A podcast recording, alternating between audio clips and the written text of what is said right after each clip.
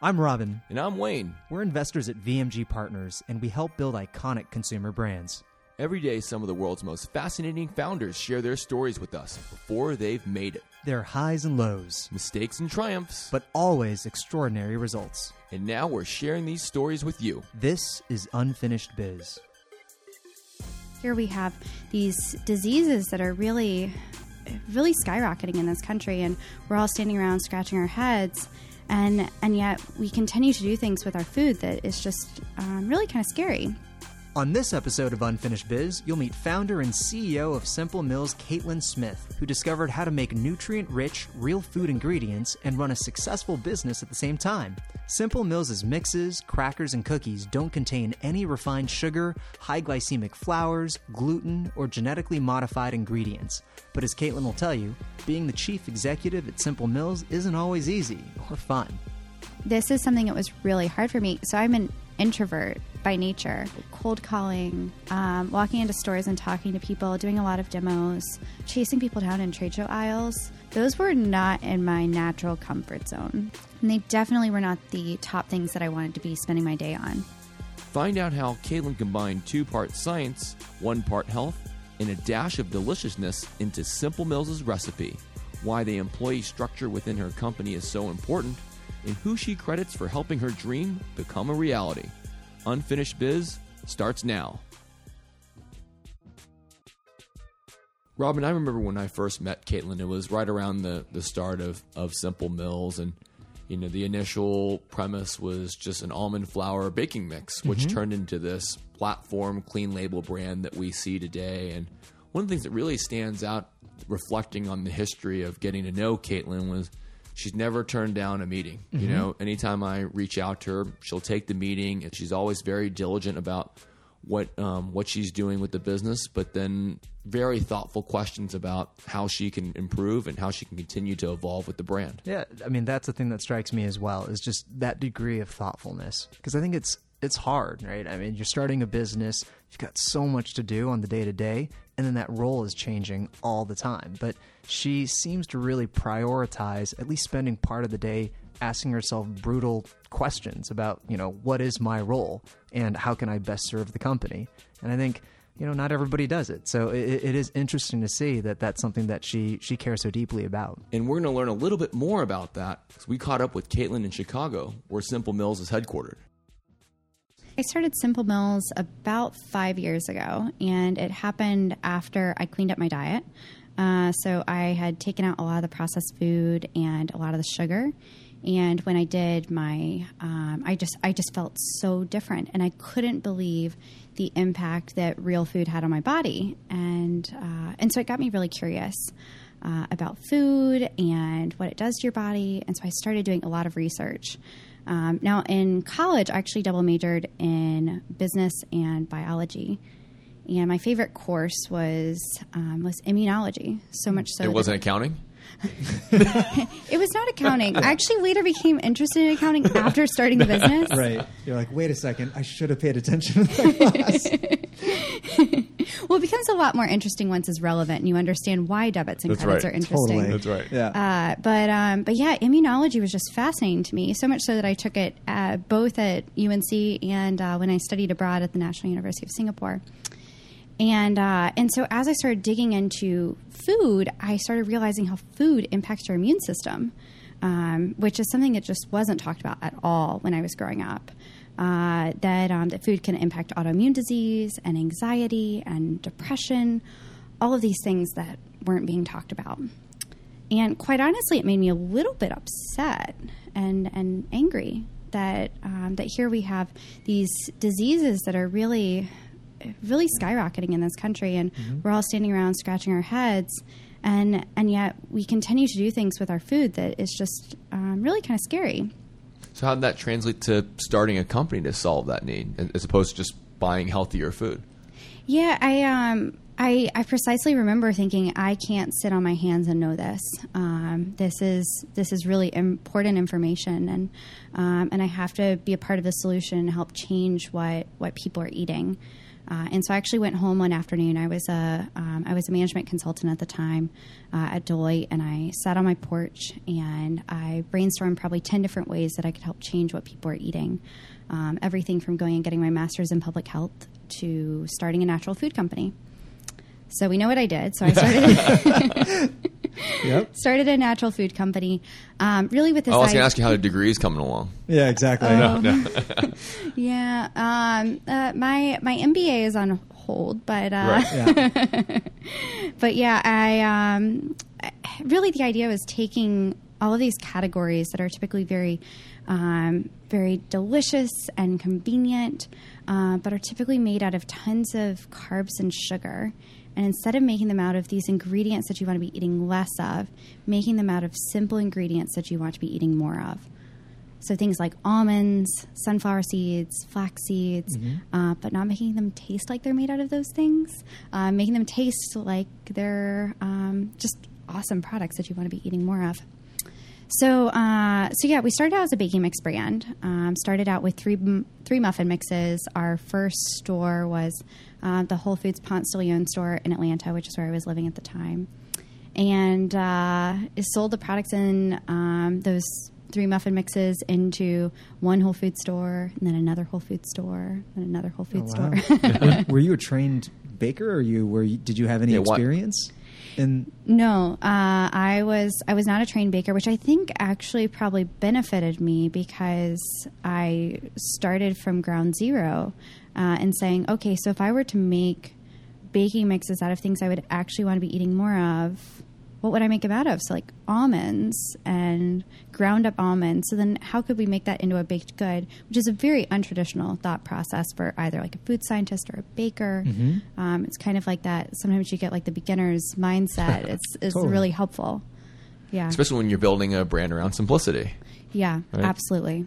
Yeah. So what did you do? So okay, so how did you were a management consultant, but you hadn't start? How did you start? Decide to start a business? I mean, what what was the first thing you did? I mean, did you you, you weren't a baker, but how did you know where to go get a product made?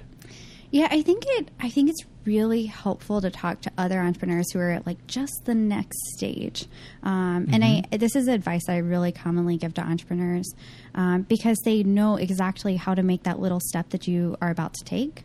Um, so whether it's like like at the time it was like, okay, do I need do I register with the FDA or Right. uh, or how do you actually make a food product? Uh, and so one of my friends was actually starting a gelato company at the same time, and so he told me he was like, "Well, there there are these things called contract manufacturers, and they will manufacture your product for you. There are also commercial kitchens, uh, and so."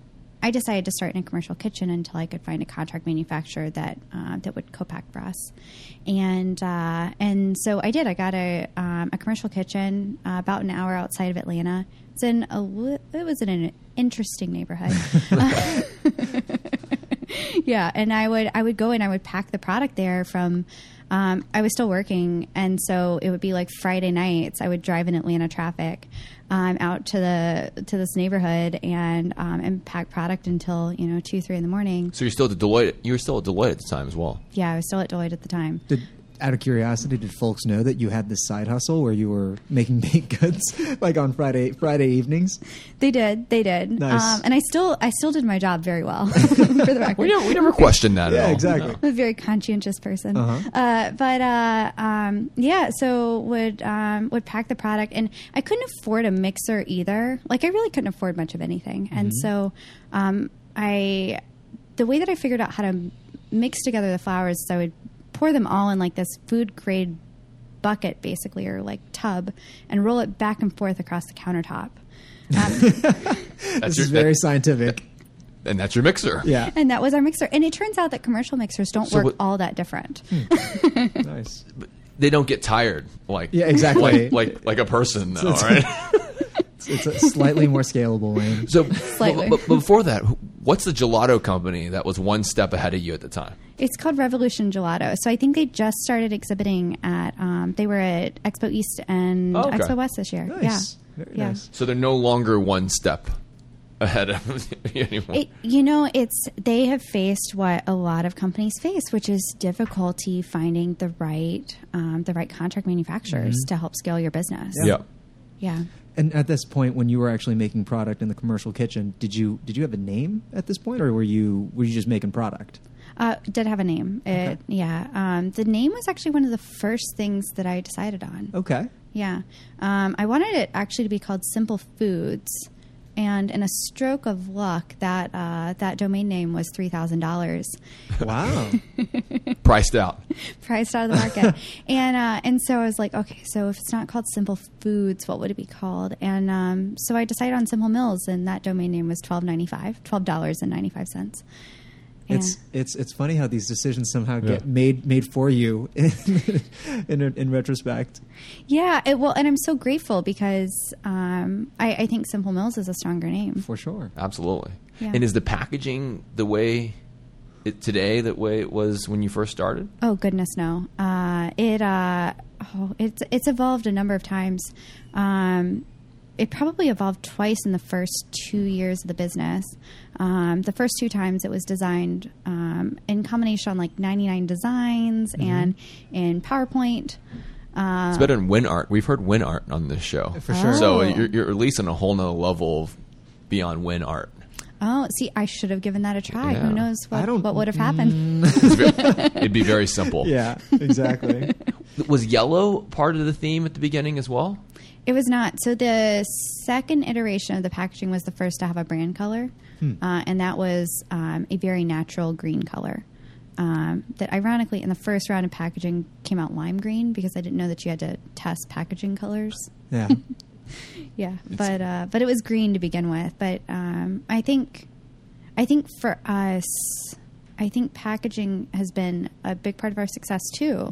Um, packaging is something that I really underestimated in the early days of the business um, in terms of um, of shelf presence, how you communicate about the product, uh, and all the traditional fundamentals around package design just really didn't know any of that.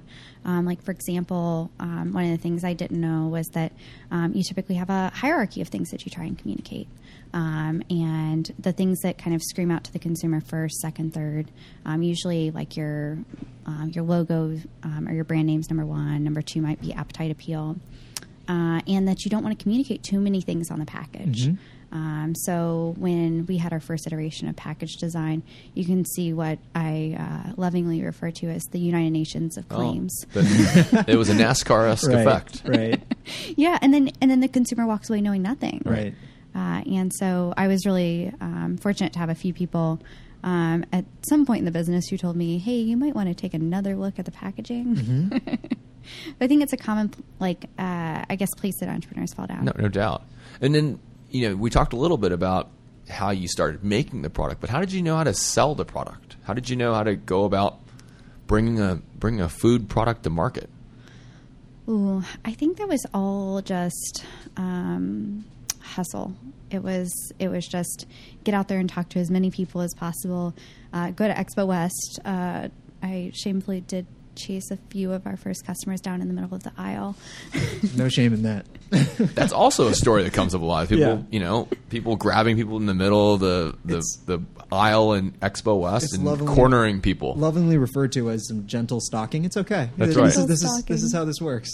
gentle stalking. Yes, Yeah. that's exactly what happened. And it's and I have to tell you guys, like I think this is something that was really hard for me. So I'm an introvert by nature, uh, and so cold calling, um, walking into stores and talking to people, doing a lot of demos, um, chasing people down in trade show aisles.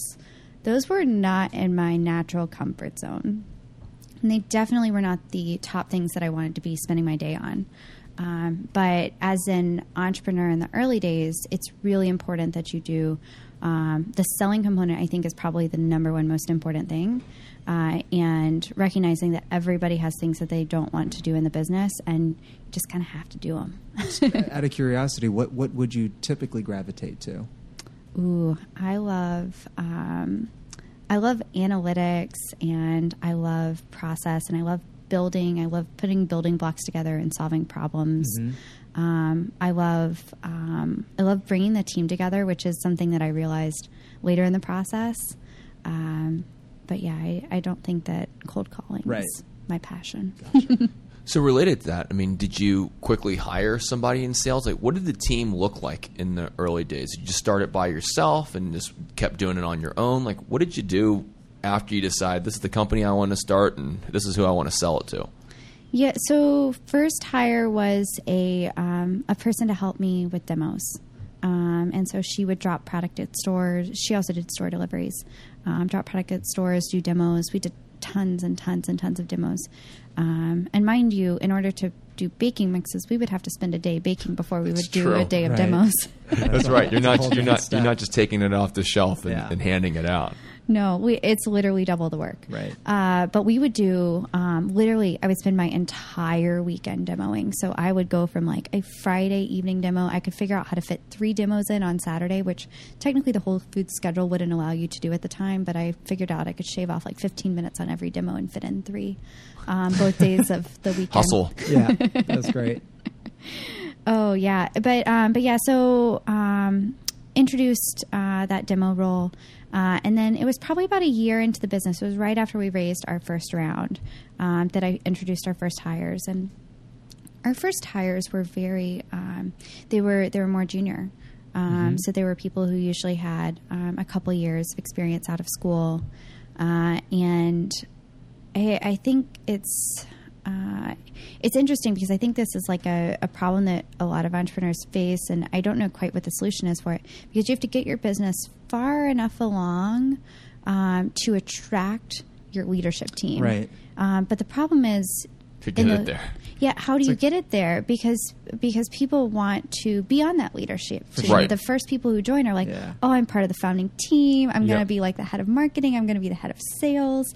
Uh, and a lot of times, you can't afford to attract the talent that can scale Right. with those positions. It's a total catch twenty two because I think everyone knows what they're trying to do, but it, you, you can't have one without the other. So you know it totally makes sense. But it's, Yeah. it's you, oftentimes it's a team that just gets there through brute force, through hustle and just sheer will and and and some and natural born smarts, some Yeah. combination of smarts and hustle, right?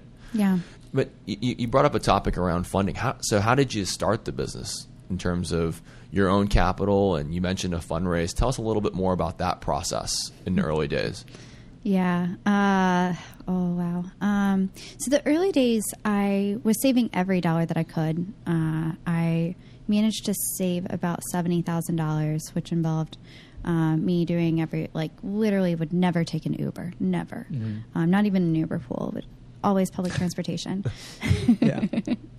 and uh, I, I- even if I had like literally, there were times when I had four suitcases. I I remember coming back from Expo West by myself with four suitcases plus like three bags on top of the suitcases. Um, coming out of the L in Chicago when there's like ice on the ground. And you're not Yeah. check, and you're not checking bags. I mean, that, that's there's a check bag fee. So you're carrying those things, right? Well, so I, I had kept my airline status from being a consultant, that's so those good. were free. Oh, nice. Nice. that's good. Yeah. And so I could have shipped them back, but no, I, I, I managed to take them with me. Um, so yeah, like you save every dime that you can, and so put seventy thousand dollars into the business. I sold my car, um, and you know, I you asked about my like a, a face down moment for me, or like the the the time that was like the um, the scariest for me in the business. Um, you know, I came out of consulting and I had developed this awesome model. And this model told me that all of the money we would ever need was $200,000 uh, to, to fund and grow the business.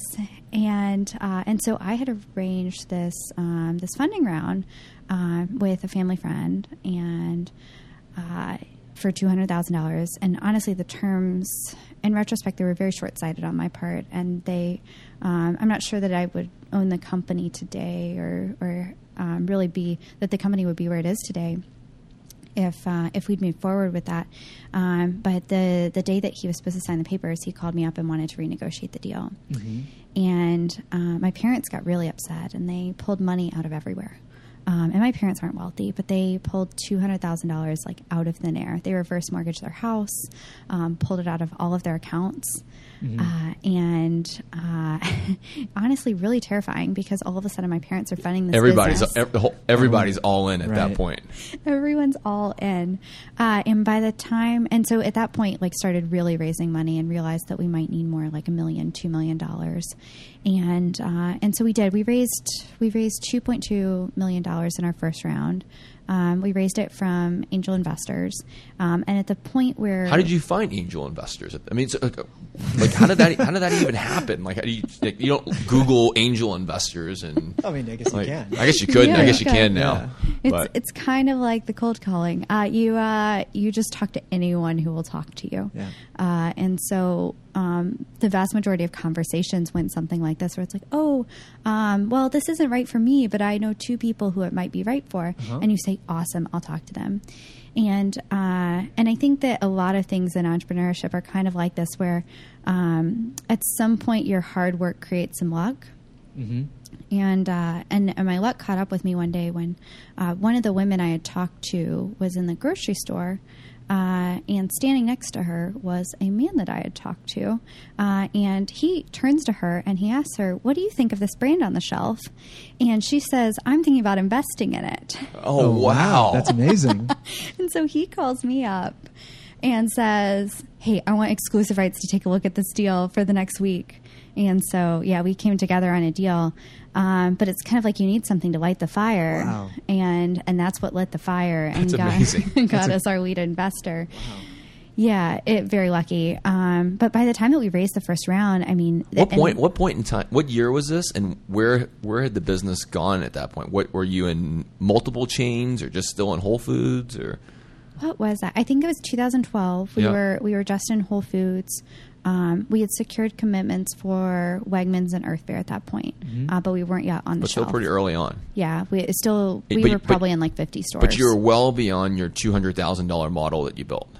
yes, yes, well beyond that, well beyond that.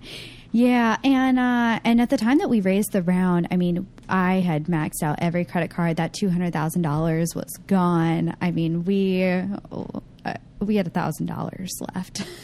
so I'm sure as you were building this, uh, you know, you were seeing, you knew where the money had come from for the 200, and you were seeing that that account was kind of getting whittled, whittled away. Uh, at that point, sort of, if you kind of go back to that time, how did that make you feel? Like, wh- where was your where was your mindset at that point?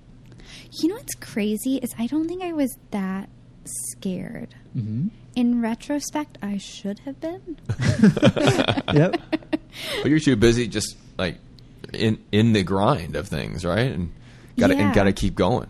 Yeah, it's like you just have like this like just very narrow focus, and you can't see anything around it. Uh, and so now, now I can look back and see all of the risk around that, and all of the risk around uh, my parents putting two hundred thousand dollars into the business, uh, and I don't know if if I came across that today, I don't know if I would be able to make those same decisions. That's interesting. Yeah. So, what was the turning point where you knew you were onto something? Was it was it when the angel investors decided to invest? Like, was there a, something that happened? Yeah, I think for me it was so within within three months of starting to sell our our, our products in Whole Foods and on Amazon, uh, we became the best selling muffin mixes on Amazon. And it wasn't because we're doing what a lot of people are doing today, which is like investing a ton of money in Amazon ads. We weren't investing; we didn't even know how to do Amazon ads. Um, bloggers were writing about us.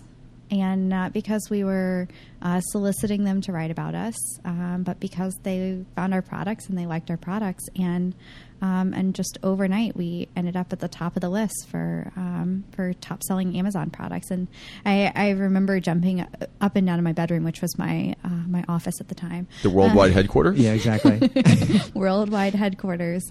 Yeah, here in Chicago, and uh, and feeling like this is going to work. But in retrospect, and it goes back to the same reason why I think I'd be kind of scared to have my parents put that money in if it were, um, you know, five years ago, and I know what I know now, um, because I can I can look back on the business now and see that it's not one little thing that makes a business; it's a million tiny little things going right, and there's so many places um, where you can trip up. And so, what you're really just trying to do is get more things to go right than go wrong. right. And how do you how do you go about doing that? I mean, is it through reading books, talking to certain people, building teams? Like, what's what's the secret? again a million tiny little things but uh, but I think that I think the things that rise to the top of the list for me would be um, one surrounding yourself with a really awesome team um, because they're going to be the ones making the decisions and uh, and deciding where where things go and executing. Uh, the second thing would be giving them autonomy and control so that they can actually go and do those things versus trying to make every decision yourself and um, and trying to get everything done yourself. Um, another one I think is um, is a certain level of attention to detail uh, and making sure that you keep your eyes on the things that matter.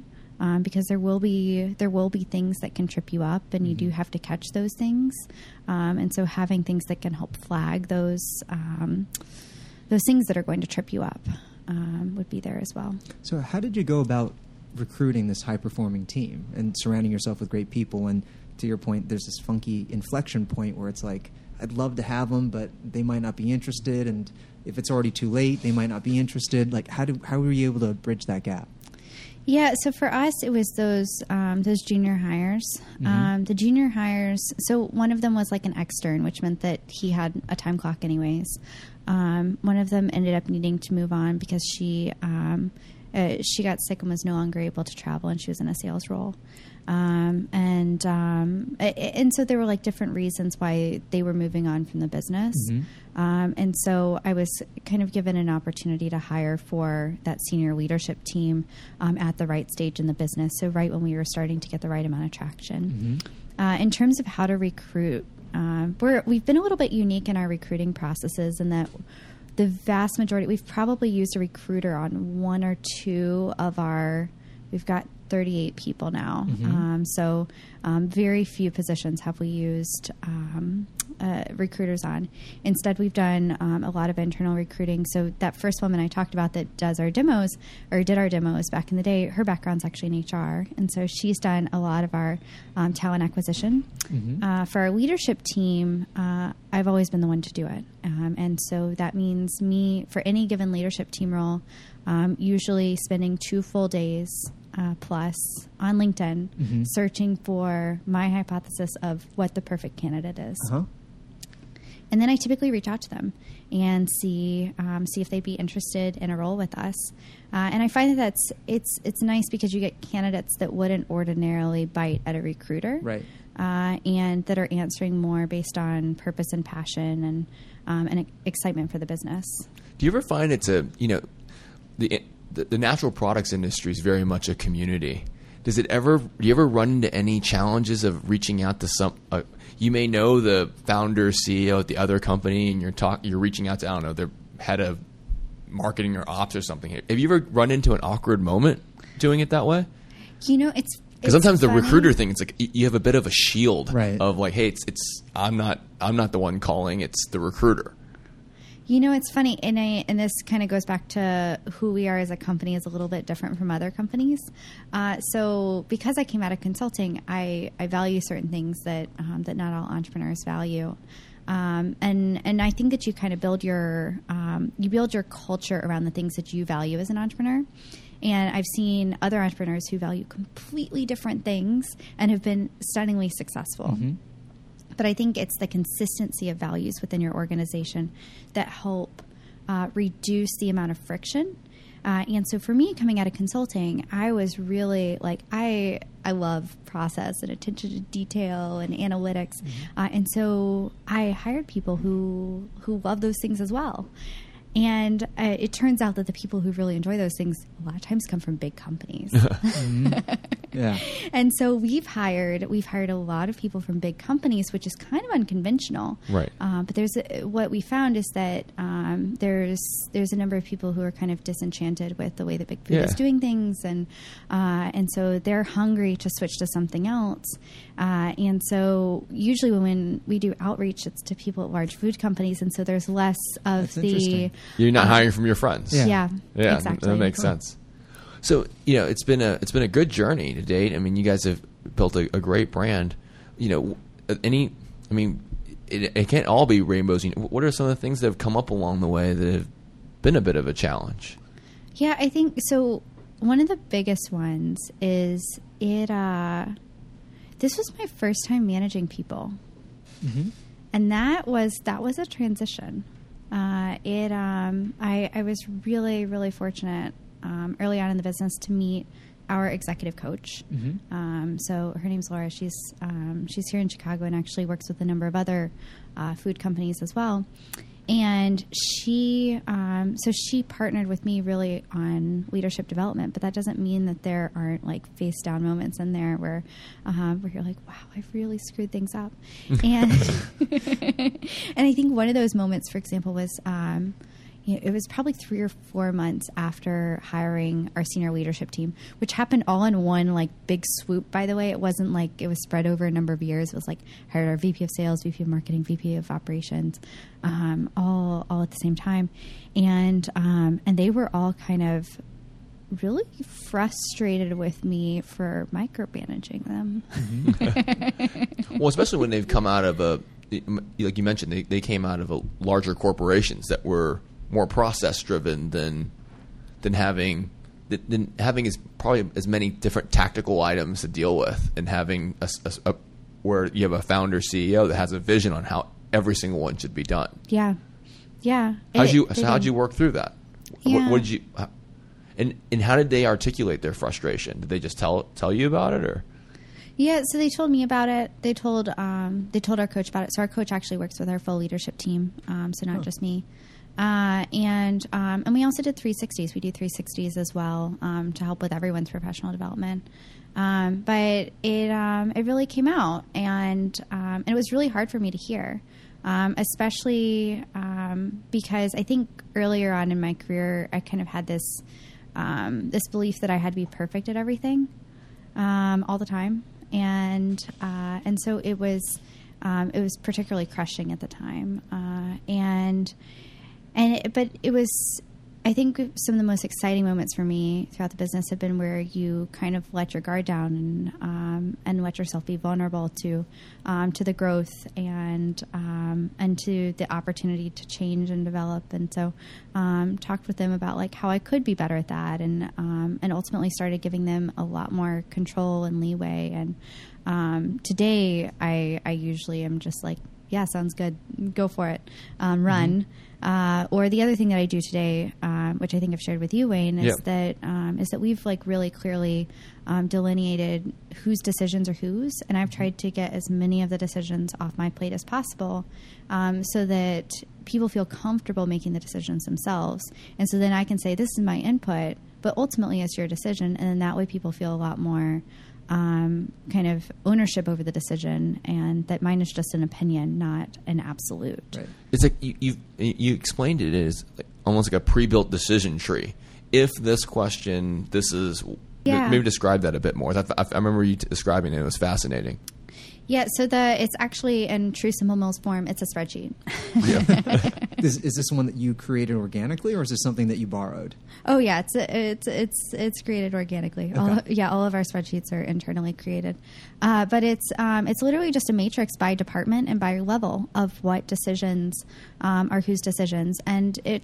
Um, so we've got like um, board decision, CEO decision, um, leadership team consensus driven decision, which we try to keep those to a minimum too, because that creates a lot of noise when um, you're trying to get four people to fully see something exactly the same way. Uh, and then you have VP decision, director decision, manager decision, et cetera.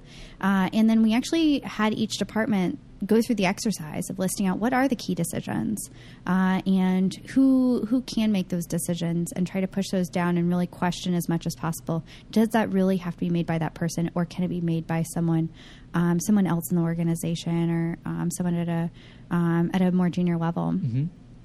And I think that's been a really good exercise for us so that like as we grow, because I think that's like one of the things that just starts to like overwhelm you as you grow as an organization is like all of a sudden you just have all of these decisions Right. and they're all bubbling up. It's like, but uh, ultimately people want autonomy. They want control. They want, they want to be able to feel like they have power in their role. And so, mm-hmm. Um, and so give it to them and it makes everyone's jobs easier. And ultimately, like the other, the other thing that has to go hand in hand with that is, um, is hiring people who have strong critical thinking skills um, and strong strategic thinking skills, so that they're able to to make good decisions. Uh, and so that's something that's really important for us is that um, we don't necessarily want someone who will just push a button, but someone who will question the process and question um, the way that we're doing things. How do you hold people accountable? Yeah, so uh, I guess there's When like, you let go. There's a number. There's a number of things when we when we let go of people. so- or, no, no, no. When you when you're letting go of making every decision yourself, Yeah. how do you hold people accountable when if if Joe Schmo has the autonomy to make that decision? How do you how do you hold them accountable that they're making the right decision for the company? Yeah, so um, I think it comes down to the organization goals and objectives. Uh, so for us, we we try to boil these down pretty simply and say like, okay, these are the um, the five goals for the organization this quarter. These are the five goals for each department for that quarter, and then prioritize them. Say like one, two, three, four, five. Um, so that that way people know, okay, so this one's more important than this one. Um, or if there's going to be a conflict between uh, between some of those goals, that there needs to be a conversation had about it, so that we can reprioritize or um, or determine what um, or how we could achieve both, or if we need more resources to um, to achieve those those goals. Uh, but yeah, ultimately it comes back to those because then you can just say like, okay, did you or did you not achieve um, achieve this goal? And it's by the way, it's okay not to achieve a goal um, they're like we want to set ambitious enough goals to where um, to where not That- they're every not all layups. Right. Yeah, they're not all layups. Uh, and so and so then there's there's still more work to be done in some places. Um, I, we like to say like it's okay to skin your knees um, because that's also how you learn. It kind of goes back to like that growth mindset of um, of if you believe that like sometimes like failure teaches you more than just getting it right the first time. Right. Just out of curiosity, as you push this decision making down, how many, I guess, from a magnitude perspective, how many decisions were you kind of left with? Yeah, I think I'm probably I probably have Five. 15 to I'm 20. Oh, wow. Which- 15 to 20, which is very few actually Yeah. when you Yeah. start adding them up. Yeah. Because uh, that's one of the things that we consistently hear is that you know uh, even in great success, it just it adds complication and it adds the number of decisions that need to be made on a daily basis. So that number feels much more manageable than thousands, right? Yeah. Right. That I think a lot of other folks kind of like, oh my gosh. So that's interesting. Yeah. Well, it's easy to catch yourself in it too because people will come to your desk and say like, "Hey, what do you think about blank?" Mhm. Uh, and then all of a sudden you give them an answer, Mhm. um, and then you've made the decision and they haven't. Right. And so it's a lot more powerful to say like, you know, this isn't my decision. Right. Um, this is what like this is how I think about it, but So do you police yourself on that, or is that is there someone? Okay, got it. yeah, it does tell. It does take some self policing. yeah, Yeah. makes sense. So where where Simple Mills go from here? Where do you see the business in, you know, five years from now? Yeah, we've um, we've got tremendous growth goals, even though we've already grown so much already. So we've we've actually grown um, greater than three x every year that we've been in business. Um, so it's been stunningly fast growth, uh, and um, and we've got a lot more coming. Um, so um, more products, more more distribution. Uh, my my end vision is I want us to be the company that represents simple ingredient, real food um, across those center aisles of the grocery store. Right after the break, we'll be back with our guest, Simple Mills founder and CEO, Caitlin Smith. Unfinished Biz is a VMG Partners production. You can find us at unfinishedbiz.com and on Twitter at unfin underscore biz. Maybe. Subscribe to our podcast for free on iTunes or any podcast app of your choice. Have feedback for us? Leave us a review. And now, let's get back to our episode with Simple Mills founder and CEO, Caitlin Smith. Was there a bet the company moment in, in the Simple Mills life, lifetime? I know my parents. I mean, my parents both still work um, because um, they're they're not ready for retirement, uh, and so to have an additional two hundred thousand dollars that like sets my parents back from retirement, Right. like an extra whatever number of years, Right. um, that's just kind of a crazy thing and a crazy vote of confidence. Well, a lot, a lot of good stuff's transpired since that point. What is there a particular high point that sticks out in your mind? Yeah, I think uh, one of my favorite moments was about two months ago, and we did um, we did these scavenger hunts around Chicago. Nice. and uh, and people came back with all kinds of crazy videos. I won't I won't tell all of them, uh, but um, but one of the things that they were asked to do as a part of the scavenger hunt is they were asked to do um, skits, and we had five different teams because we have a big team now. We've got thirty eight people, uh, and and so we had probably five or six different teams, and they all did these skits, and they were so creative, and they were such a strong fit for our culture, uh, and they were so um, positive, but also at the same time contains so many business elements, um, like things that reference back to things Right. that were happening in the business. That it was just it was incredible to me because it it showed me just how um, how well informed our team was, like how strong our culture was, how consistent our culture was. It was just all of these things that um, that I spend so much of my time on. So like what I spend my time on these days is um, is really making sure that we get the right people on our team, making sure that we're building the right culture, uh, making sure that we're supporting the development of our team, making sure that we're communicating effectively across the organization and um, and to see that in like kind of like this one hilarious product was just such a cool thing. Nice. I mean, you know, it's it takes so many forms, but it, you've mentioned process so many times, and I think it's almost like a culmination of a successful process, like you've mentioned. At this point, um, what's keeping you up at night? You know, growth is uh,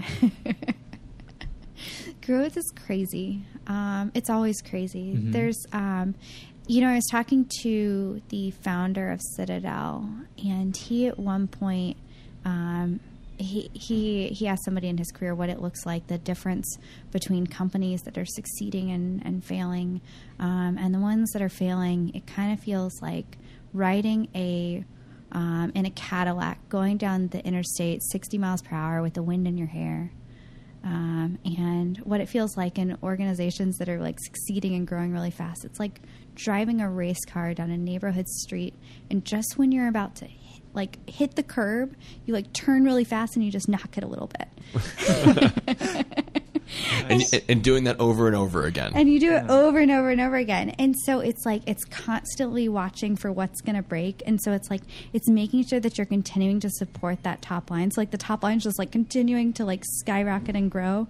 Uh, and so you're trying to make sure that you have all of the things in the base business to support it. Um, because processes are constantly breaking. Um, the like you're going from like uh, you're having to like like switch contract manufacturers because all of a sudden you've like run out of line capacity and maybe you run out like that month or that month but you're not really sure because you're talking about like a like 2% difference in growth rate. Uh, and um, and so it's just like that craziness it's like that's fun um, but also you ha- you have to watch it. So, um, Simple Mills represents almost a throwback. Um, stories that we used to hear a lot about, less so today, where a company like Simple Mills was started by, you know, she borrowed money from her parents. Her parents delayed their retirement, put a reverse mortgage on their home, really went all in along with Caitlin into Simple Mills, mm-hmm. and she made it work. Yep. I mean, and it really came down to being extremely frugal from the beginning stages all the way through, thinking through every single decision. Oh, for sure. I mean, let's talk decision trees. I mean, that's one of the We're gonna geek out a little bit here. exactly. I mean, I I've never heard of a uh, you know a founder think so specifically about all the different decisions that their business needs to go through, and you know what she was able to do in mapping out well, a what decisions have to be made, and then b who owns that decision making ability. I mean, I think that's that's got to be partly you know from her consulting background but it's interesting because what it does is it actually fosters such crazy accountability right? You know exactly what you're on the hook for and you also know who's you know who's supposed to be doing what. So it's it's an interesting way to manage a business. It obviously works for her and you know i commend her on just the how innovative it is. So when she's not making decision trees, it's probably no surprise to you that even when she's not working, she's still working. So when you're not driving race cars and nipping at uh, curbs, what do you like to do outside of work? Oh, um, I'd say first of all, I really, I do really enjoy cooking. Um, for me, it's very, um, very therapeutic. Like I will spend an entire Sunday and I'll cook like three different meals, put them all in mason jars in the freezer. Uh, I also really love traveling, um, traveling abroad at that. Uh, hang out with friends, um, wine tasting, camping, hiking. Um, yeah. Nice. So Caitlin Smith, it's time for our signature game, Rapid Fire. You ready? Yes. All right. Favorite pizza topping? Ooh, uh, tomatoes. Hated, most hated pizza topping. Uh, sardines. Thing that most people don't know about you. That I speak French fluently. Nice. Uh, what is your go-to airline? Delta. Guilty pleasure food. Uh, peanut butter. Favorite movie? Love Actually. Favorite book? The Art of Possibility. Who was the last person who you sent a text to? Uh, my boyfriend. Best co- Halloween costume you've ever worn? Uh, a butterfly. Top item on your bucket list? Um, Greece. Where'd you go to college? UNC Chapel Hill. What's your spirit animal? Uh, a giraffe because they're tall. What is your happy place? Uh, my porch. Favorite TV show? The Office. Nice. Cat person or dog person? Dogs. West Coast or East Coast? West Coast. Uh, go to alcoholic beverage. Wine. Favorite sports team? UNC. Tar Heels. Most influential person in your life?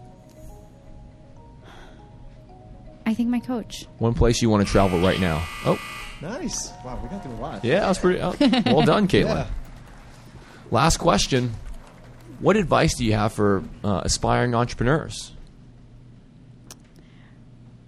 Can I make it a two part answer? Absolutely. You can make it a three part answer if you'd like. I think that the things that are required of you as an entrepreneur vary throughout the business. Uh, I think that in the early days of the business, it is um, it's really important that you just get out there and hustle and you get as much done as possible. Um, that you honestly work every single hour that you can. Um, I probably didn't see. Um, I, I didn't see my friends much in the first couple of years at all, uh, and didn't date anyone, didn't do anything um, other than work. Uh, but later on in the business, the needs of you completely change, and it is no longer about how much can you get done. Um, it's about how much can you enable other people um, to um, to achieve in the business, um, and it's not about you anymore. well said. Well, Caitlin, thanks for joining us on Unfinished Biz. Thank you for having me. Thanks. You've been listening to Unfinished Biz. I'm Wayne. And I'm Robin. We'll be back on the next episode with Doug Bouton, President and COO of Halo Top, the delicious ice cream everyone's gone crazy for, without all the sugar and calories. Doug risked it all to build Halo Top from scratch, but as many entrepreneurs learn along the way, even the best ideas are much, much harder than they seem to be in reality. we were so desperate for cash that Justin uh, and I both applied for predatory lender loans, like you know the ones you get in the mail where it's like twenty percent APR. You qualify for twenty grand or whatever. I took a thirty-five grand loan out at you know seventeen percent APR or whatever. Uh, Justin's credit was so bad he got denied. That's next time on Unfinished Biz. Unfinished Biz is a VMG Partners production. You can subscribe to our show for free in any podcast app of your choice. Send us questions, comments, and feedback on Twitter at unfin underscore biz and visit us at unfinishedbiz.com.